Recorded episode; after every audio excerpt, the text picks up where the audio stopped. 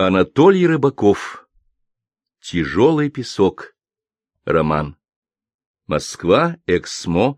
2008 год.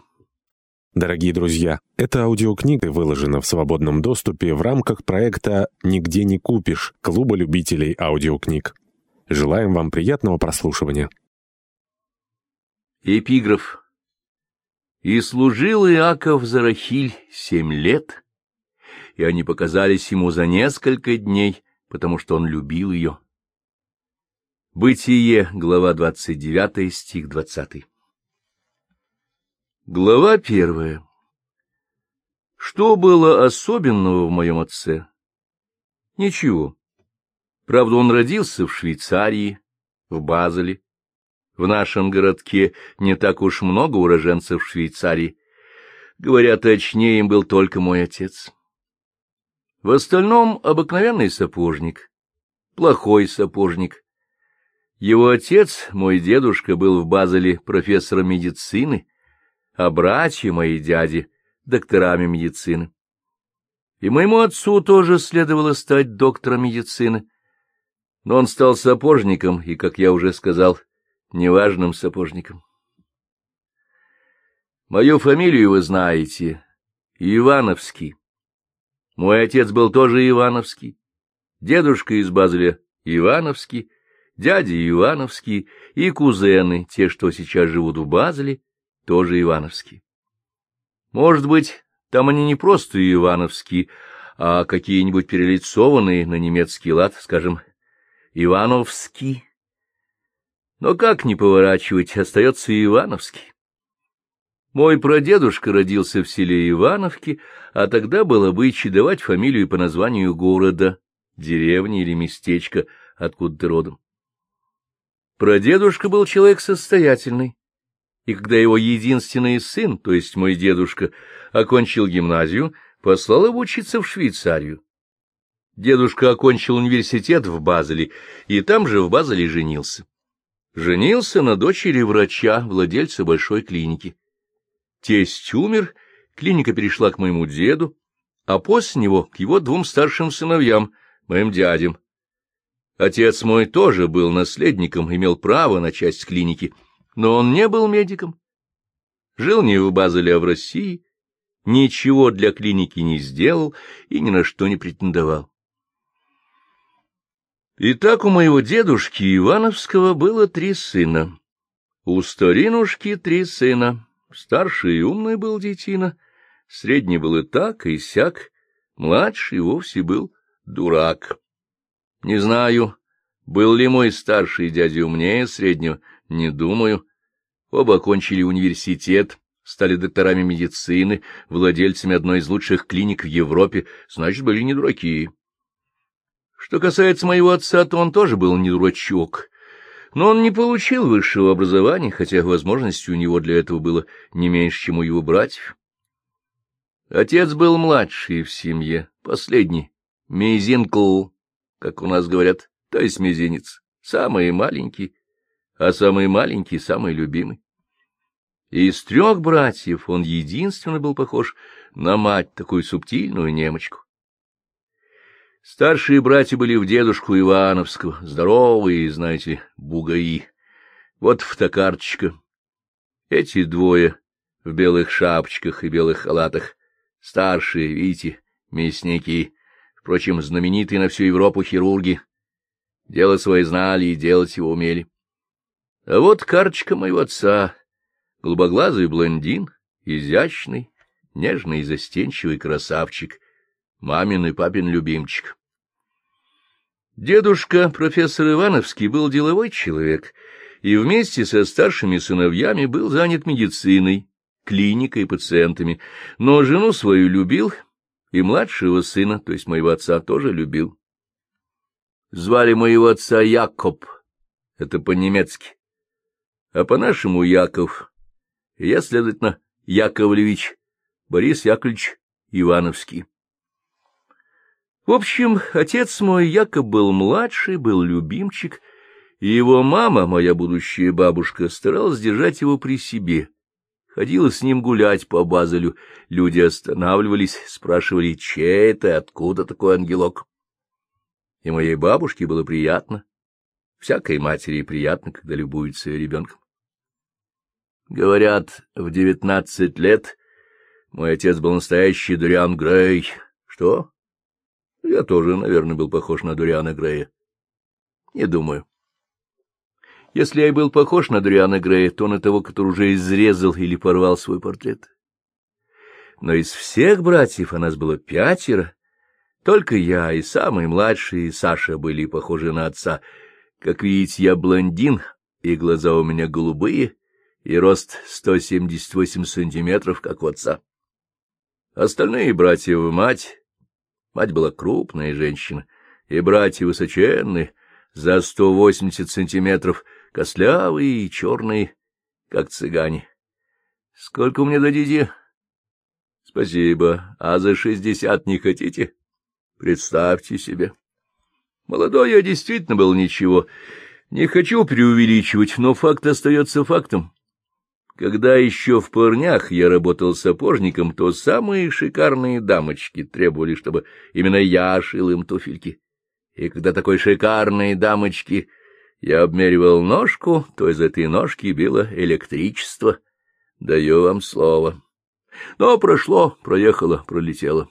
И давайте вернемся к моему отцу. Когда отец окончил колледж и готовился поступить в университет, возникла идея поехать в Россию, посмотреть родные места. Отчего и как возникла такая идея, точно сказать не могу. Отец завершил среднее образование, и решили, видимо, что неплохо ему перед университетом посмотреть на мир. И дедушка давно мечтал посетить места, где родился, где лежат в могиле его предки, одним словом, родину. И моя бабушка тоже, наверное, хотела доставить удовольствие своему любимчику. Ведь ее Якоб совсем не был похож на старших братьев. Те деловые люди, практики, реалисты, а этот — мечтатель, романтик. Бабушка даже не была уверена, что он должен стать доктором. Но раз уж так повелось в их роду, все доктора, то пусть будет не хирургом, хотя бы терапевтом, а еще лучше психиатром, вроде Фрейда. На том решили. Сдали документы якобы в университет, а может, просто записали в университет, не знаю, как это делается в Швейцарии. Все оформили и поехали в Россию. Мой дедушка, профессор Ивановский, мой будущий отец, красивый молодой блондин Якоб из города Базель, Швейцария. Было это в 1909 году, почти 70 лет тому назад. Теперь представьте себе состояние молодого человека из Базеля, пересекающего Россию в 1909 году. Я не был в Базеле, не был в Швейцарии, но я почти два года был в Германии, в войну, в армии, и после войны в оккупационных войсках, и могу представить себе приблизительно, что такое Базель и что такое Швейцария. Красивая страна, Альпы, Женевское озеро. Но горы и озера есть и у нас, и, наверное, не уступит ни Альпам, ни Женевскому озеру. Я вовсе не утверждаю, что Россия красивейшая страна мира. И когда поют «Хороша страна Болгария, но Россия лучше всех», то это для русского человека. А болгарину, я думаю, Болгария тоже не хуже других.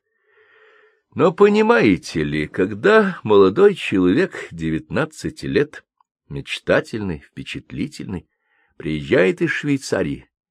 Едет день, едет два, три по России, и видит из окна вагона бескрайние степи, и деревеньки на горизонте, и белые украинские хаты, и вишневые сады под горячим южным солнцем, и небо полное звезд, и маковки церквей и усатых украинцев, и украинок в ярких манистах.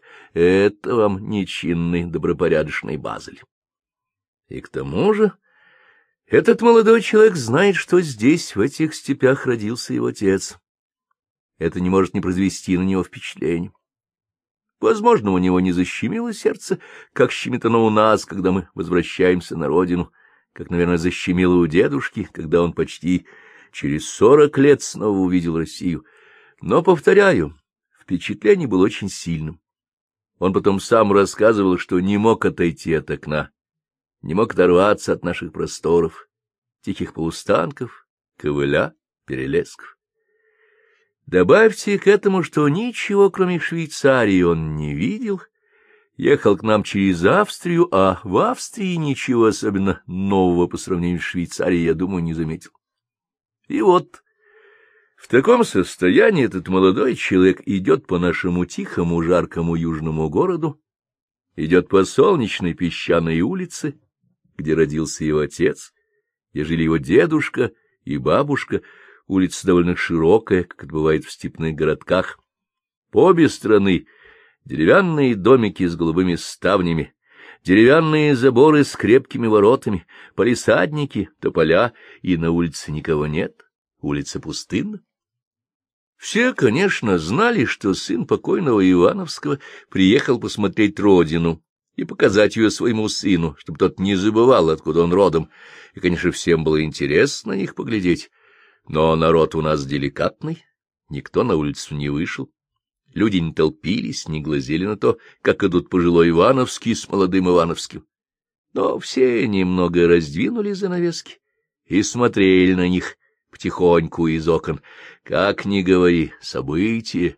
Люди приехали из Швейцарии посмотреть улицу, посмотреть дом, где жили их предки. И только один человек вышел на улицу.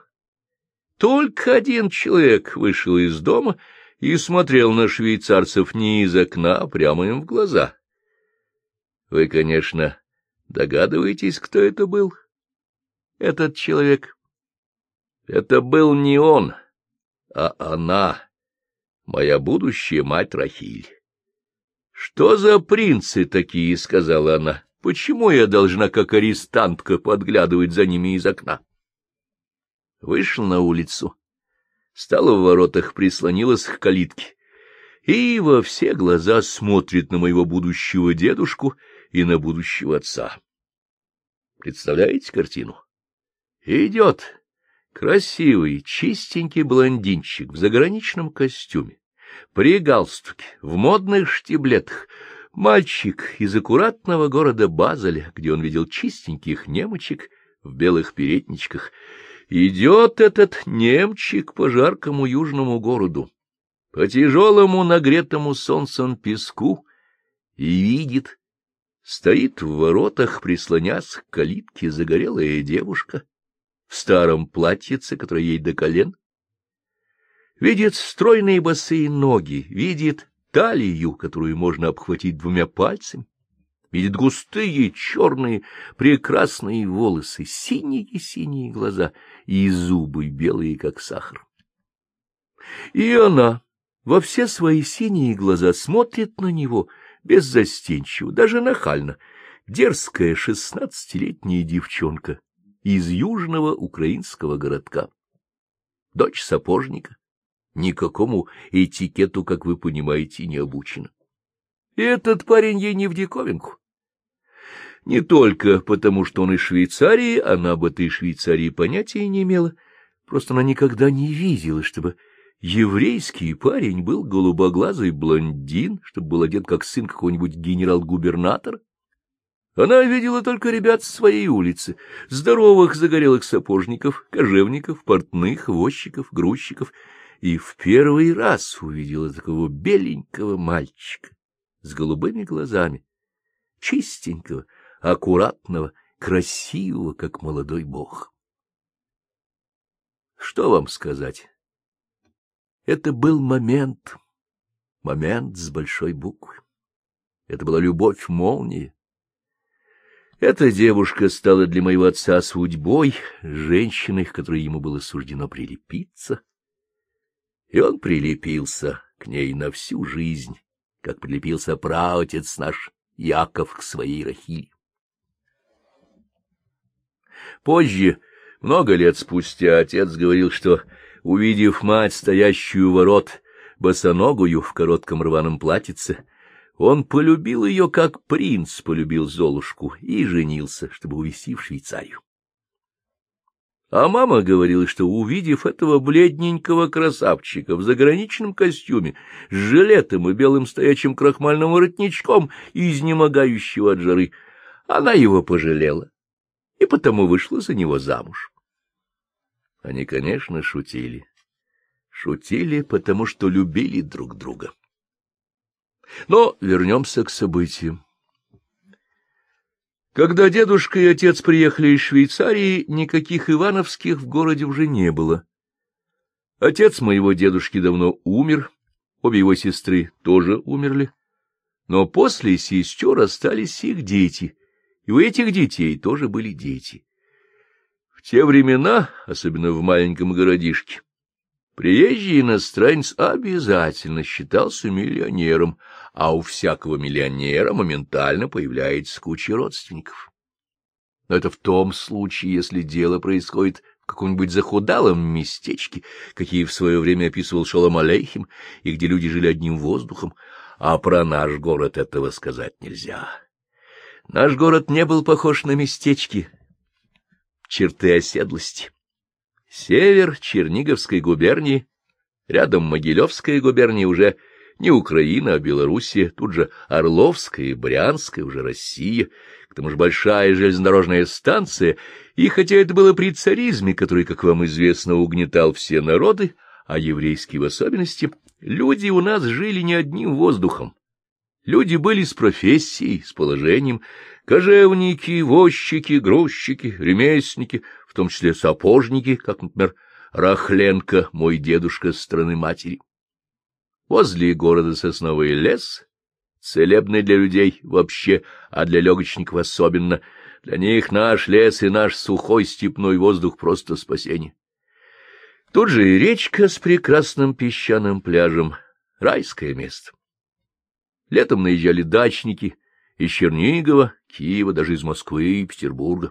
А дачника, сами понимаете, надо обслужить. Вокруг дачника полно работы, особенно для сапожника. Дачник он гуляет, стирает подметку, сбивает каблук, надо починить. Быстро, срочно, моментально. Но уж тогда сапожное дело у нас развивалось не просто как починка обуви. К тому времени в городе уж был кожевенный завод. Уезд был богат скотом, скот забивали, а шкуры шли на кожевенный завод. Ну, а там, где кожа, там, как говорится, надо точать сапоги. Еще до революции многие сапожники у нас изготовляли обувь на продажу. После революции возникла артель, потом обувная фабрика. Ну, конечно, наш город не Кимры, наша фабрика не скороход, но изготовляет совсем неплохую продукцию, говорят, как специалист-овщик. Итак, народ был работящий, сводил концы с концами и ни у кого не одалживался. Каждый соблюдал свое достоинство. И хотя событие, о котором я рассказываю, было исключительным, что там не говори, профессор, доктор медицины из Швейцарии, свой, местный, уехал почти сорок лет назад с этой самой улицы, и все же не землетрясение. В каком-нибудь шаломалейхемском местечке это могло вызвать землетрясение, то у нас нет. Не вызвало. Именно поэтому никто, кроме моей матери Рахили, на улицу не вышел, и никто, кроме настоящих родственников, им в родню не набивался. Ближайшей родственницей оказалась дедушкина племянница, дочь его родной сестры, пожилая женщина, жена кузнеца, между прочим, первоклассного, потомственного кузнеца, даже фамилия его была Кузнецов. Фамилии в свое время давали не только по месту жительства, но и профессии. Чей он, мол, такой? Сын кузнеца, Кузнецов. Сын кожевника, кожевников, сапожника, сапожников, столяра, столяров, переплетчика, переплетчиков, ну и так далее. К этому кузнецу наши швейцарцы и пришли в тот знаменательный день, когда мой будущий отец увидел мою будущую мать. Конечно, они не сразу пошли к Кузнецову. По приезде они остановились в гостинице. Гостиница довольно чистая, содержал ее вдова, полька, пани Янжвецкая. Лето, курортный сезон, но дедушки предоставили лучший номер. Не такие апартаменты, каким он привык в Базеле, но терпимо. Дедушка поселился в гостинице, навел справки насчет своей родни и узнал, что жена кузнеца Кузнецова и есть его племянница. Ну, как вы понимаете, в таком городке секретов быть не может. Когда на следующий день дедушка с сыном Якобом явились Кузнецовым, то их торжественно ждало все семейство. Был накрыт стол, и на столе было все, что полагается в таких случаях. И уже за столом Дедушка узнал о других своих родственниках и, как аккуратный и обстоятельный немец, о каждом подробно расспросил, что, мол, и как, с какой стороны тот ему родня, все взвесил, решил, с кем ему следует повидаться, с кем нет, и тех, кого он отобрал, на следующий день пригласили к Кузнецовым. И дедушка Ивановский их одарил разными подарками, а кого и просто деньгами. Единственный родственник, которого дедушка навестил сам, был некий Хаим Ягудин. Хаим Ягудин приходился дедушке зятем. Он был женат на его старшей сестре, к тому времени уж покойной, и Хаим Ягудин сказал, что, коль скоро Ивановский приехал, чтобы повидать своих близких, а близких у него было только две сестры-покойницы, то он должен был бы прийти в первую очередь в дом своей родной сестры, а не в дом племянниц, потому что, как понимает каждый, сестра — это более близкая родня, чем племянница. И коль скоро Ивановский пересек Европу, чтобы повидать своих родственников, то ему нетрудно будет сделать еще пятьсот шагов до его Ягудина дома. И если Ивановский эти пятьсот шагов не сделает, то нанесет ему Хаиму Ягудину смертельное оскорбление.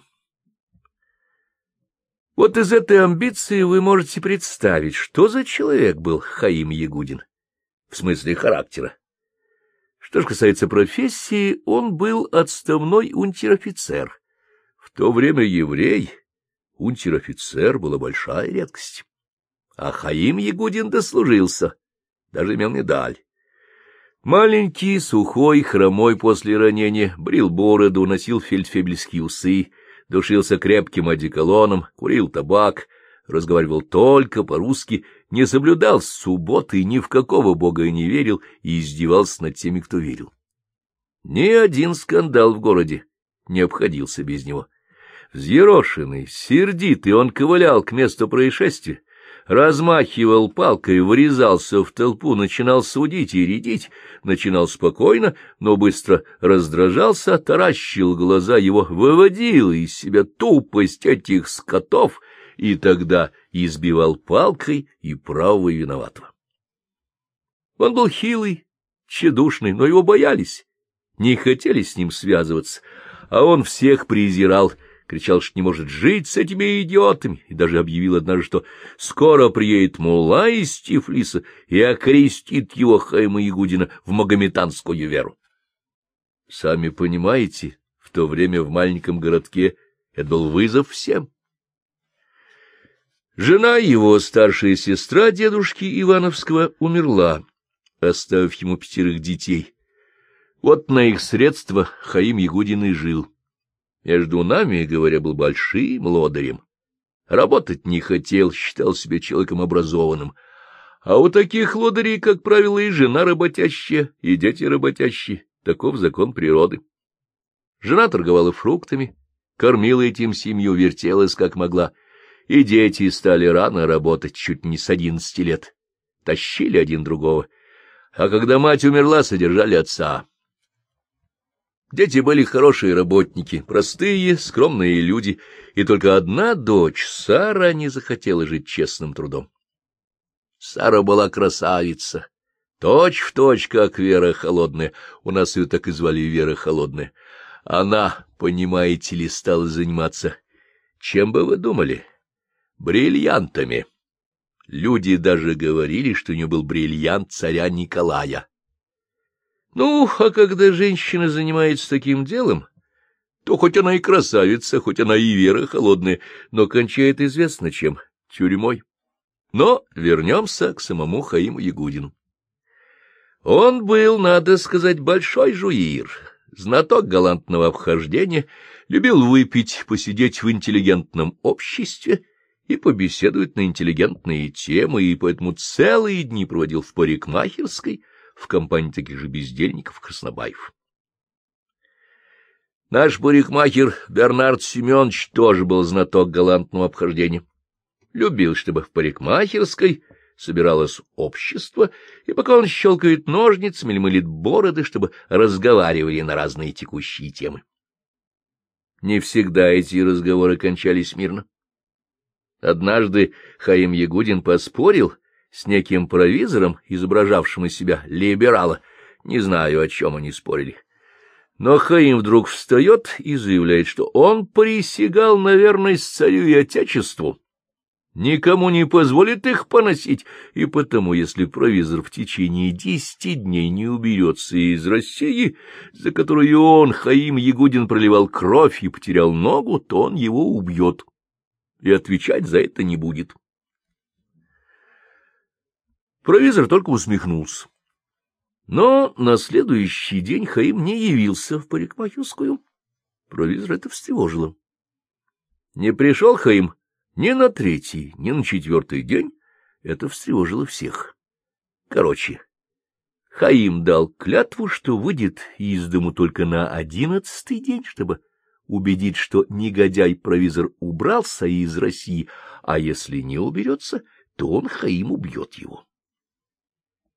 Провизор побежал к приставу. Пристав сказал, что пока он, провизор, жив, то есть пока Хаим не убил его, нет никаких оснований того преследовать. Вот если он его действительно убьет, тогда придется Хаим арестовать. Хорошее утешение для провизора. На одиннадцатый день у дома Хаима собрались люди, желающие посмотреть, как Хаим будет убивать провизора, но им не пришлось этого увидеть. Ночью провизор уехал в Одессу, а оттуда в Америку. Все это я, конечно, рассказываю из чужих слов, может быть, в действительности это было совсем не так, а как-нибудь по-другому, но этот случай достаточно характеризует Хаима Ягудина. Ничего этого, конечно, дедушка Ивановский не знал, но семья Кузнецовых отлично знала, что за тип Хаим Ягудин. Хорошо понимала, что означает его заявление о смертельном оскорблении. От Хаима Ягудина можно ожидать любой хулиганской выходки — поэтому лучше ему уступить. И они деликатно намекнули профессору Ивановскому, что его зять Хаим Ягудин — заслуженный унтер-офицер, инвалид, ходить ему трудно, и хорошо бы профессору его навестить. Тем более муж его покойной сестры, и до дома Хаима всего пятьсот шагов. Пришлось нашим швейцарцам идти к Хаиму Ягудину. Я, естественно, при этой встрече не был, но потом я бывал в доме Ягудина. Ясно вижу всю сцену. Представьте себе старый, запущенный дом вдовца, к тому же лодыря, который за свою жизнь повышибал много чужих зубов, но не вбил в стену ни одного гвоздя. Представьте, покосившееся крыльцо, сломанные перила, танцующие половицы, дырявую крышу, побитую штукатурку, темные сени, заваленные рухлью. Представьте зал. Грубый стол без клеенки и без скатерти, громадный рассохшийся буфет с разбитыми стеклами, треногие стулья с дырявыми сиденьями. И посреди этого великолепия стоит Хаим Ягудин, маленький, рыжеусый, с седым унтер-офицерским бобриком, и улыбается хотя и галантной, но высокомерной улыбкой. Мы, мол, не из Базеля, не доктора медицины, но тоже кое-что значим. Между прочим, у них могла бы состояться беседа. Хаим был для своего времени и для нашего городка человеком довольно образованным, хотя и самоучка. Он даже знал немного по-английски. То есть, в каком смысле знал? Мог написать на конверте адрес по-английски. У кого были родственники, в Америке или в Австралии, и надо было отправить письмо, те шли к Хайму Ягудину. Словом, с ним было о чем поговорить, и он любил поговорить. Но все началось с инцидента, и на инциденте и закончился. День был жаркий. Дедушка и отец были одеты, как положено, для визита. Костюм тройка, галстук, крахмальный воротничок. Они изнывали от жары, пот лил, особенно со старика градом. И наш бравый унтер-офицер принимает решение освежить гостей одеколоном. Ставит посреди комнаты дрявый стул, сажает профессора и обдает его физиономию тройным одеколоном из пульверизатора.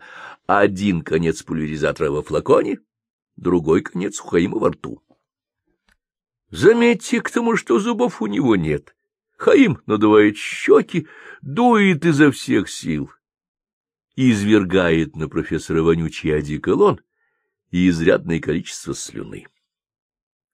Но как только он на секунду прервал процедуру, чтобы перевести дыхание, профессор встал, вынул из кармана платок, вытер лицо и отставил стул, показывая, что процедура окончена. Однако упрямый Хаим ставит стул обратно и приглашает якобы освежиться тем же способом, но профессор запрещает, и сам Якоб этого не желает.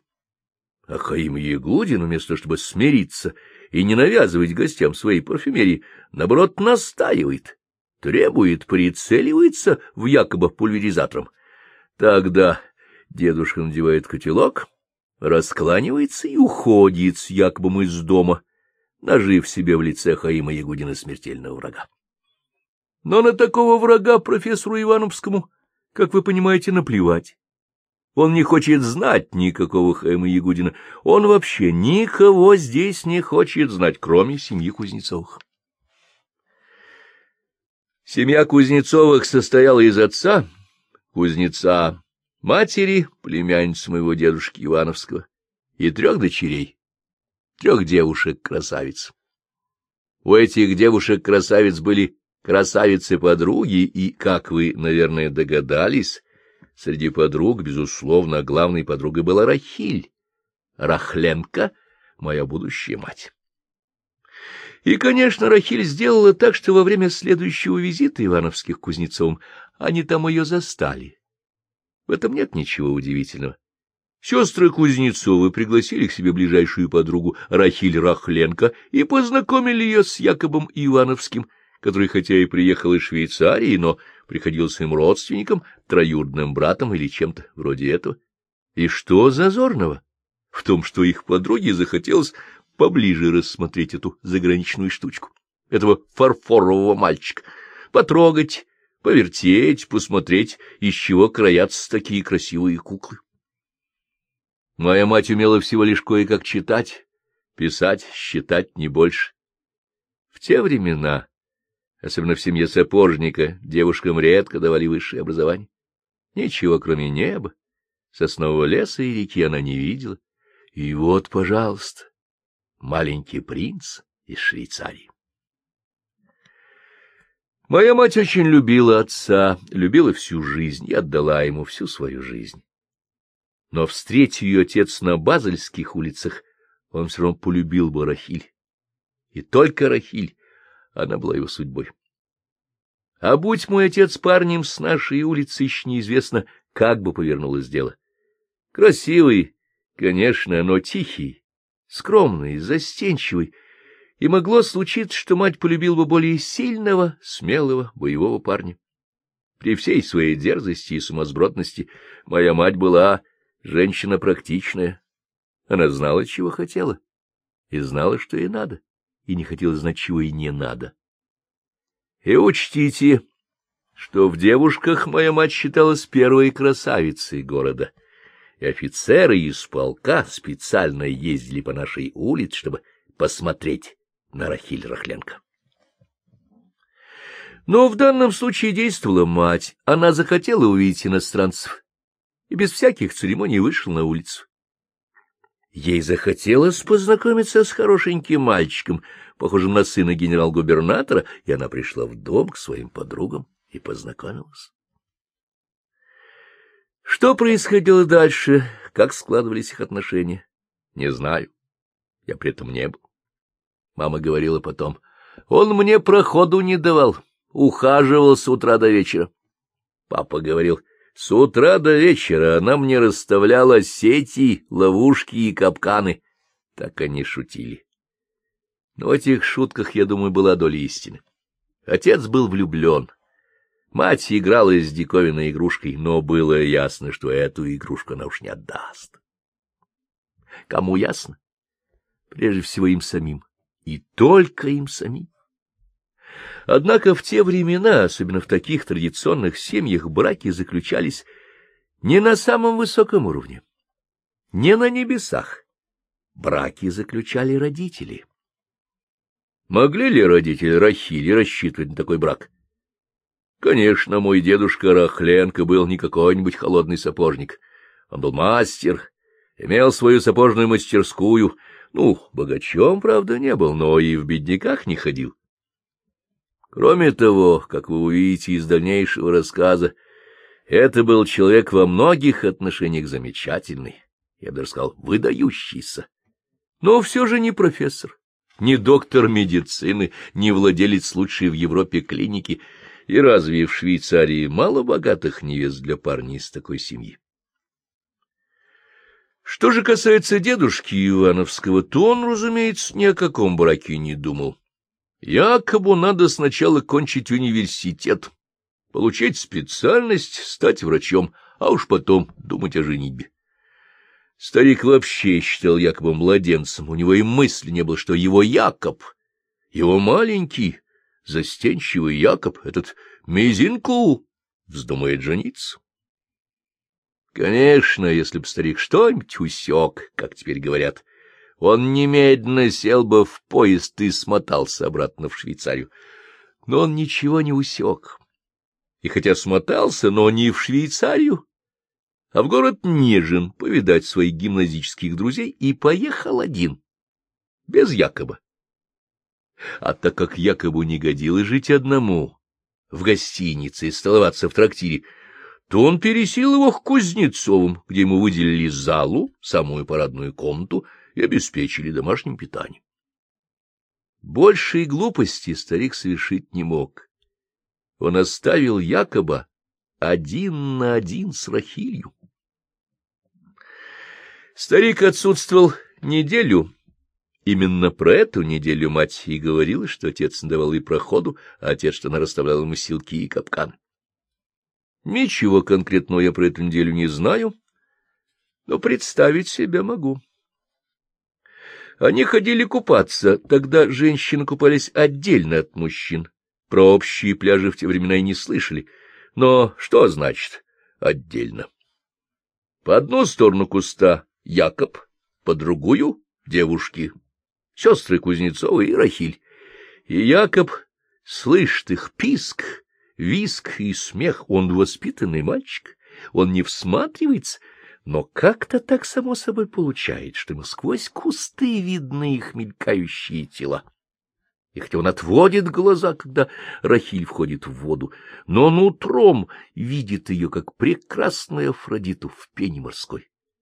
И кругом степь, поля, стрекочет в траве кузнечик, и все обжигается нашим благословенным солнцем, какого Якоб в своей Швейцарии не видел и никогда не увидит. Но главное представление разыгрывалось в лесу. Я уже говорил, что наш город стоял в замечательном сосновом сухом лесу. Такие леса бывают только на юге и только в степи. Такого чистого, сухого, смолистого воздуха, как в этом лесу, я думаю, вы нигде не найдете. Недаром подышать этим воздухом приезжали дачники даже из Москвы и Петербурга, брали гамаки, корзинки с едой, уходили с утра в лес и валялись там весь день в гамаках. К тому же наш предприимчивый аптекарь по фамилии Орел поставил в лесу веранду и продавал там свежий кефир, как лекарство, как целебный напиток. К бутылке кефира можно было прикупить сдобную булочку, тут же продавалось сливочное мороженое в маленьких вазочках. Я этого аптекаря Орла с его целебным кефиром сдобными булочками и сливочным мороженым отлично помню. Он возобновил свою деятельность при НЭПе в двадцатые годы. Я тогда уж был подросток.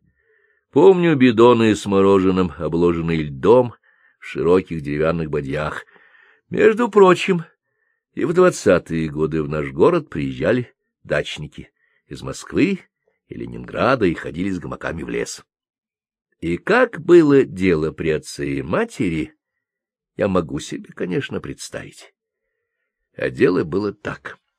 Они ходили в лес, конечно, не одни, а с сестрами Кузнецовыми. Ходить одним молодому человеку и барышне считалось тогда неприличным. Не знаю, все ли три сестры их сопровождали. Вряд ли. В наших местах девушки не бездельничали. Сад, огород, у того корова, у этого коза, и надо помогать отцу в лавке, если он торгует, относить заказы, если он ремесленник. Есть младшие братья и сестры, сорванцы и сопляки, за которыми надо смотреть, и надо ходить с матерью на базар и помогать ей на кухне, словом, работы в доме хватало, и прохлаждаться целый день в лесу Кузнецовы своим дочерям позволить не могли. Но ведь речь идет о Якобе, о дорогом госте из Швейцарии. Гостя надо занимать, развлекать, а какое может быть лучшее развлечение, чем наш лес? Знаменитый, можно сказать, на всю Россию.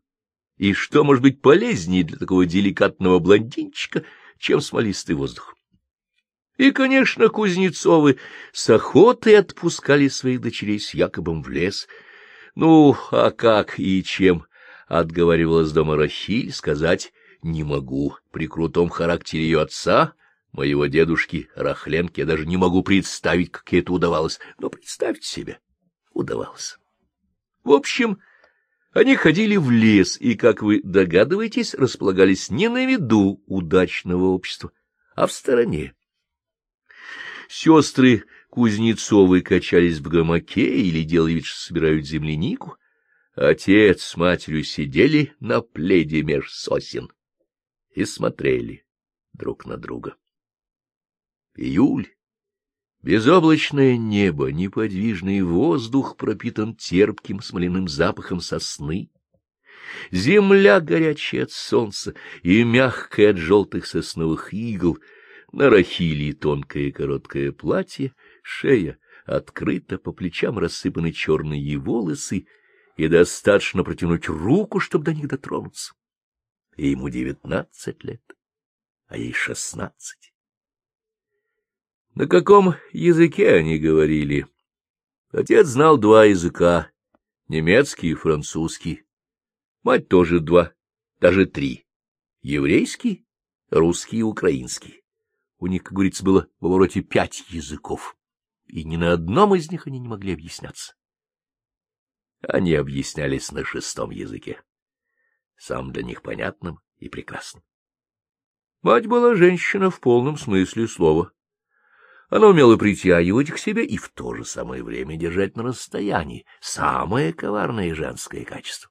Как пружина. Она сжимается. Вот-вот у цели, но пружина разжимается, и отлетаешь на десять шагов. Этим искусством мать владела в совершенстве. Это был тот самый капкан, о котором впоследствии говорил отец. Когда профессор Ивановский вернулся из Нежина, Якоб объявил ему, что он женится на Рахиле. Не знаю, хватил ли дедушку удар, думаю, нет. Принял успокоительные капли, а, может быть, ничего не принял, у хирургов нервы крепкие.